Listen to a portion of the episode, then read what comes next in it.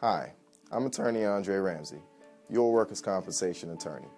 What kind of benefits do injured workers receive when they're hurt at work? Three types of benefits. First, they get medical benefits, which is probably more important to you. Second type of benefit, income benefits. And third, unfortunately, if the person passed away at work, then they get death benefits. We'll discuss this a little bit more as we talk about the th three types of benefits. Again, income benefits, medical benefits, and death benefits. I'm Andre Ramsey, the lawyer for the everyday worker.